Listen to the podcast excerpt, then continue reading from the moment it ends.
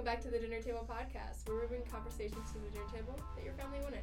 Today we'll be discussing circumcision, how it started, how it became controversial, and how we viewed ourselves. Hi, thanks for joining us at the dinner table. Before we begin, we would like to disclaim that these views do not reflect the state news, and our opinions are subject to change at later date. Thank you for joining. Hey Griffin, how you doing? I'm good, Tessa. How are you? I'm good. Uh, you ready to talk about circumcision? I'm ready to talk about circumcision. All right, so male circumcision is one of the oldest medical procedures to date. The earliest records depicting the practice came from the Egyptian tomb work and wall paintings dating from around 2300 BC. So it's been around for a while, really. Yeah, truly. I mean, the Egyptian culture. I think a lot of people trace it back to religion, but I do really- agree. yeah. Yes. It really So- came from something else. But on the topic of religion, tell me about the relationship between religion and circumcision. So, like a lot of people would, I guess, a lot of religions do associate with circumcision. Like Judaism is the highest one, where male infants are traditionally circumcised on their eighth day of life. This tradition comes from the Torah and the covenant between Ab- Abraham and God in Genesis. All Jewish men in Israel are circumcised. 99% of Jewish men are circumcised in the UK, Great Britain, and Northern Ireland. And then 98% of Jewish men in the US are circumcised. So circumcision really was in the book of Genesis. They really said first and foremost First and foremost. circumcision. And then in Islam, circumcision is required to lawfully make the Hajj, uh, so like the pilgrimage to. Wow. Do you think of it as like a rite of passage in religions, or do you think it's just something that has always been in the religions and they just haven't While sectioned was, it out? as I was reading, it is viewed as like I don't know if it's viewed for all the religions like this, but I know that they were talking about how it is like a rite of passage to being a man. So it's very important that at some time in a man's life you get circumcised. Mm, And are there any other religious um, connotations to circumcision? Uh, any other Yes, there's actually relationships? quite a few. Hinduism and Buddhism have a neutral stance on circumcision, actually. Um, the Coptic Christians in Egypt and the Ethiopian Orthodox Christians practice circumcision. Um, other forms of Christianity do not prescribe it in um, reference to St. Paul, who wrote that circumcision, whether Jesus was or was not circumcised, does not amount to anything. So they don't say, like, you should do it because Jesus did it. They're just saying, you could do it if you want, but it's not going to help or hinder you. I do remember reading something that Abraham is born canonically without foreskin. I don't know if that is in the religious canon anywhere, but Abraham supposedly no foreskin. Interesting. Very interesting. So here's the the crazy thing about circumcision is, you know, especially as like a female, I, you know, I was introduced to this at freshman year. Maybe maybe we can be ambitious and say sixth grade when I started learning about sex and stuff, but like you don't know about it before, but it is this big, huge cultural thing with men, and like you can break it down between religion, ethnicity, like class, medical reasons, and social determinants. So it's just kind of crazy that this is just such a big deal. As far as ethnicity goes, sub Saharan Africa, Aboriginal Australians, Aztecs, Mayans, in America, inhabitants of Philippines and eastern Indonesia, as well as various Pacific islands and Polynesia, all practice circumcision for non religious reasons. Okay, go So, off, I guess. And kind of piggybacking off of the cultural aspects of circumcision, there's a lot of social and cultural things that go into the, or not that go into, but correlate with circumcision. Being circumcised is significantly associated with secondary and university level education.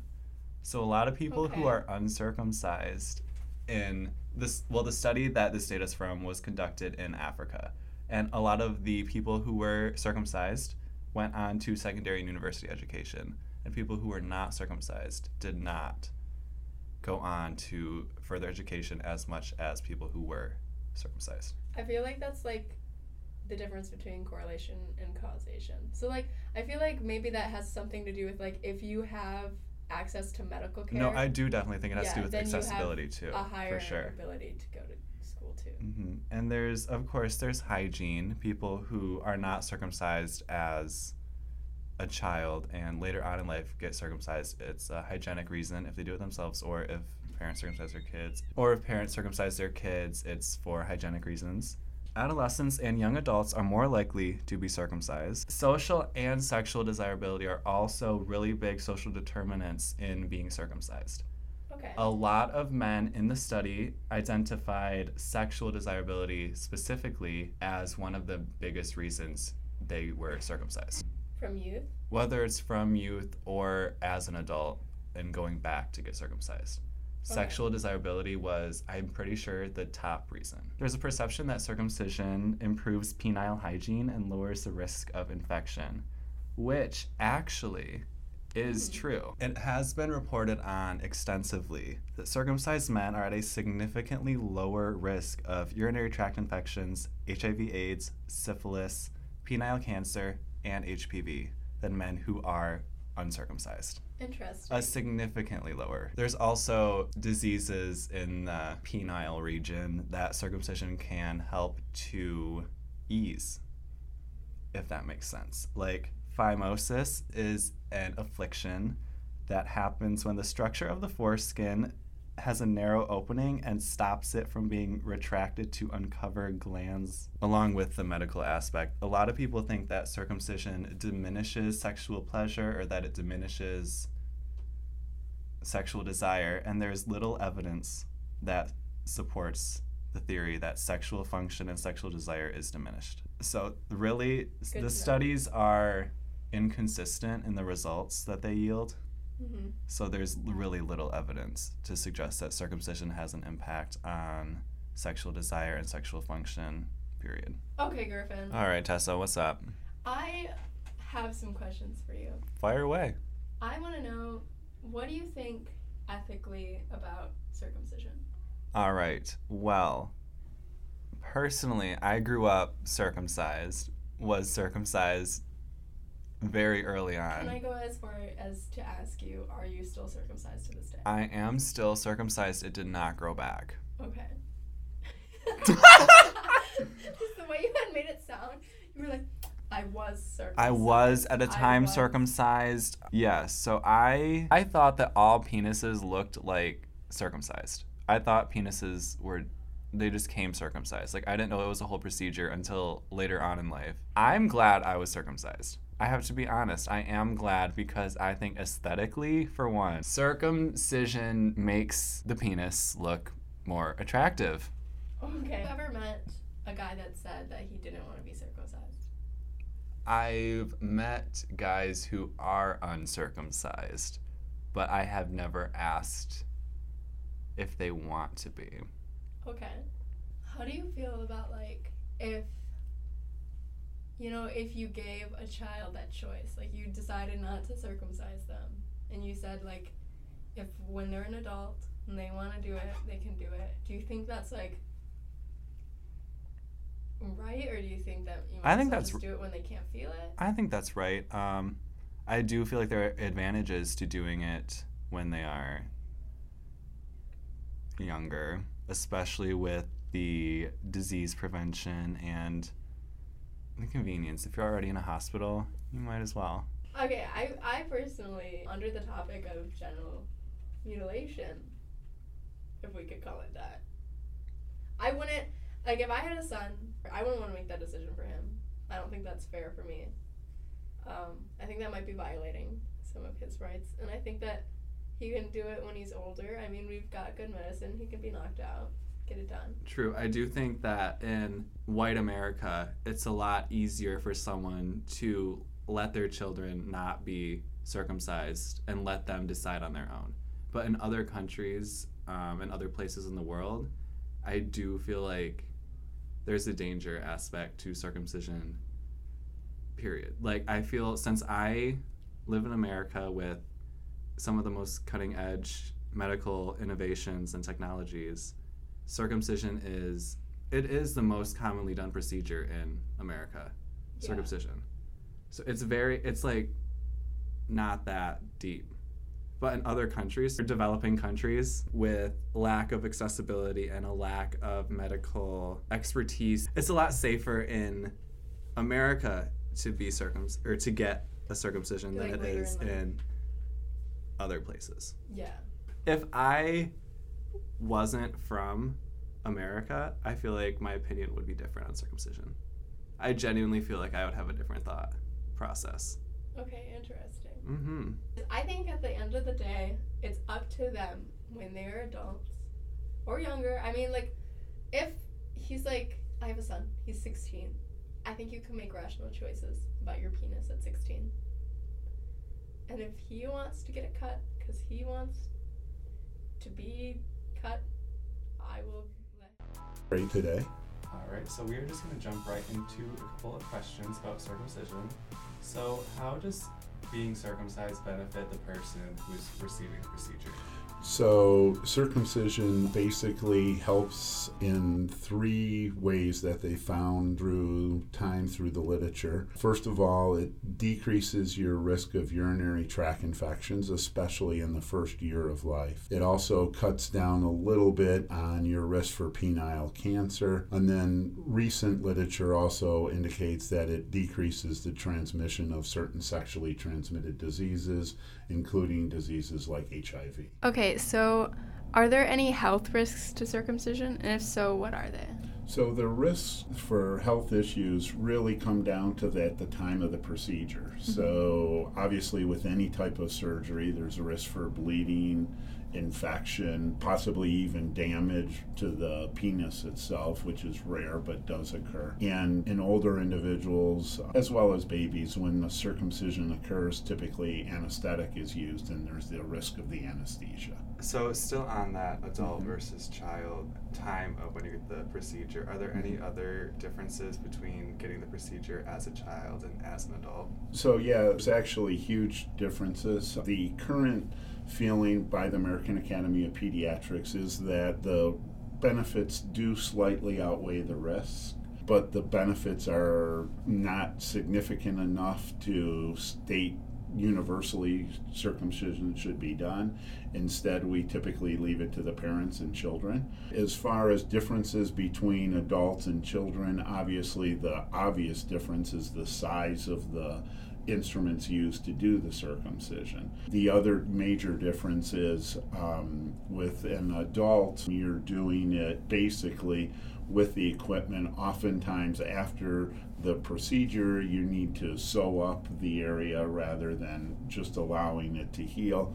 And with adults, obviously, you use um, significantly more anesthesia, usually a general anesthetic rather than just a local, which what we do in children. How common are misconceptions about circumcision? There's a lot of misconceptions about circumcisions. People don't really understand what the procedure is. So, the procedure, in a lot of ways, is a blind procedure, meaning that you're not actually, when you do it, there's a base put on the penis and a apparatus that goes over the top of it. So the amount of tissue removed can be difficult to tell how much you're removing at the time of the circumcision. So there's differences in how the appearance is at the end of the procedure. And so at some points, not enough of the foreskin is removed, and secondary procedures may need to occur. And people don't understand that there is a true risk to doing the procedure as far as the bleeding, infection, and so forth. The procedure can be done three different ways. Most people don't understand that. There's what's called the Gomco clamp, which is the one done most commonly at this point in time. Um, and that's basically a metal apparatus that has a base to it um, with a little hole in it that the foreskin is pulled through and a bell over the top of the penis so that there's no trauma to the penis. There's also called a plastibell, in which is done with the same kind of apparatus, but it's plastic and actually left on until the skin falls off because of um, pressure to the skin.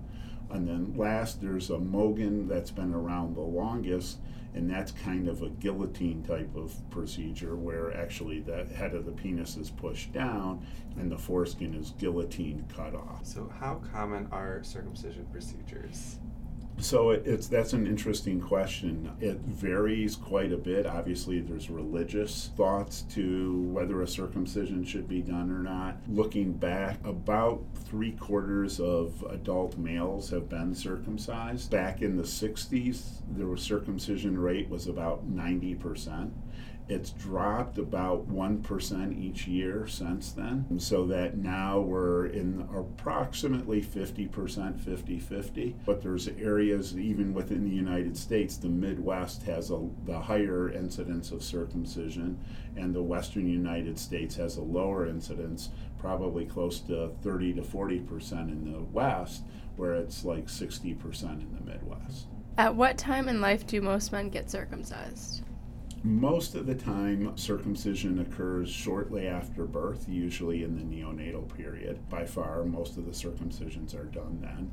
If there's a problem, so obviously some of the anomalies of the penis show up as you're doing the procedure. So if you look underneath the foreskin before you d- remove the foreskin, and there may be a problem there, they recommend actually not completing the circumcision at that point and waiting till six to 12 months where you can actually use the foreskin to help fix the anomaly that might be underneath there. If a baby's not stable when they're born, we'll wait till the baby's stable. And one of the last things, for example, a preemie born in the neonatal unit, we typically do that a day or two before they're discharged, even if they're three, six months old. So just depends.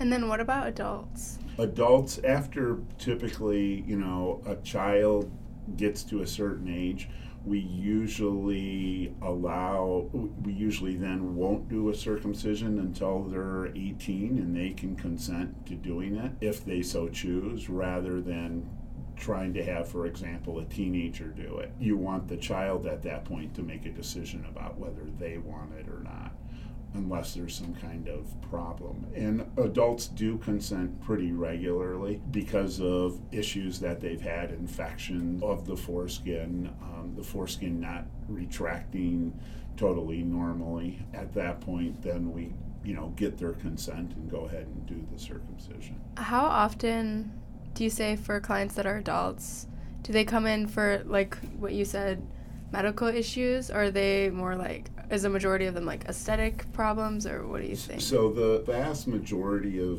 circumcisions really are done for aesthetic issues. There's some done for medical issues, but that's a small number.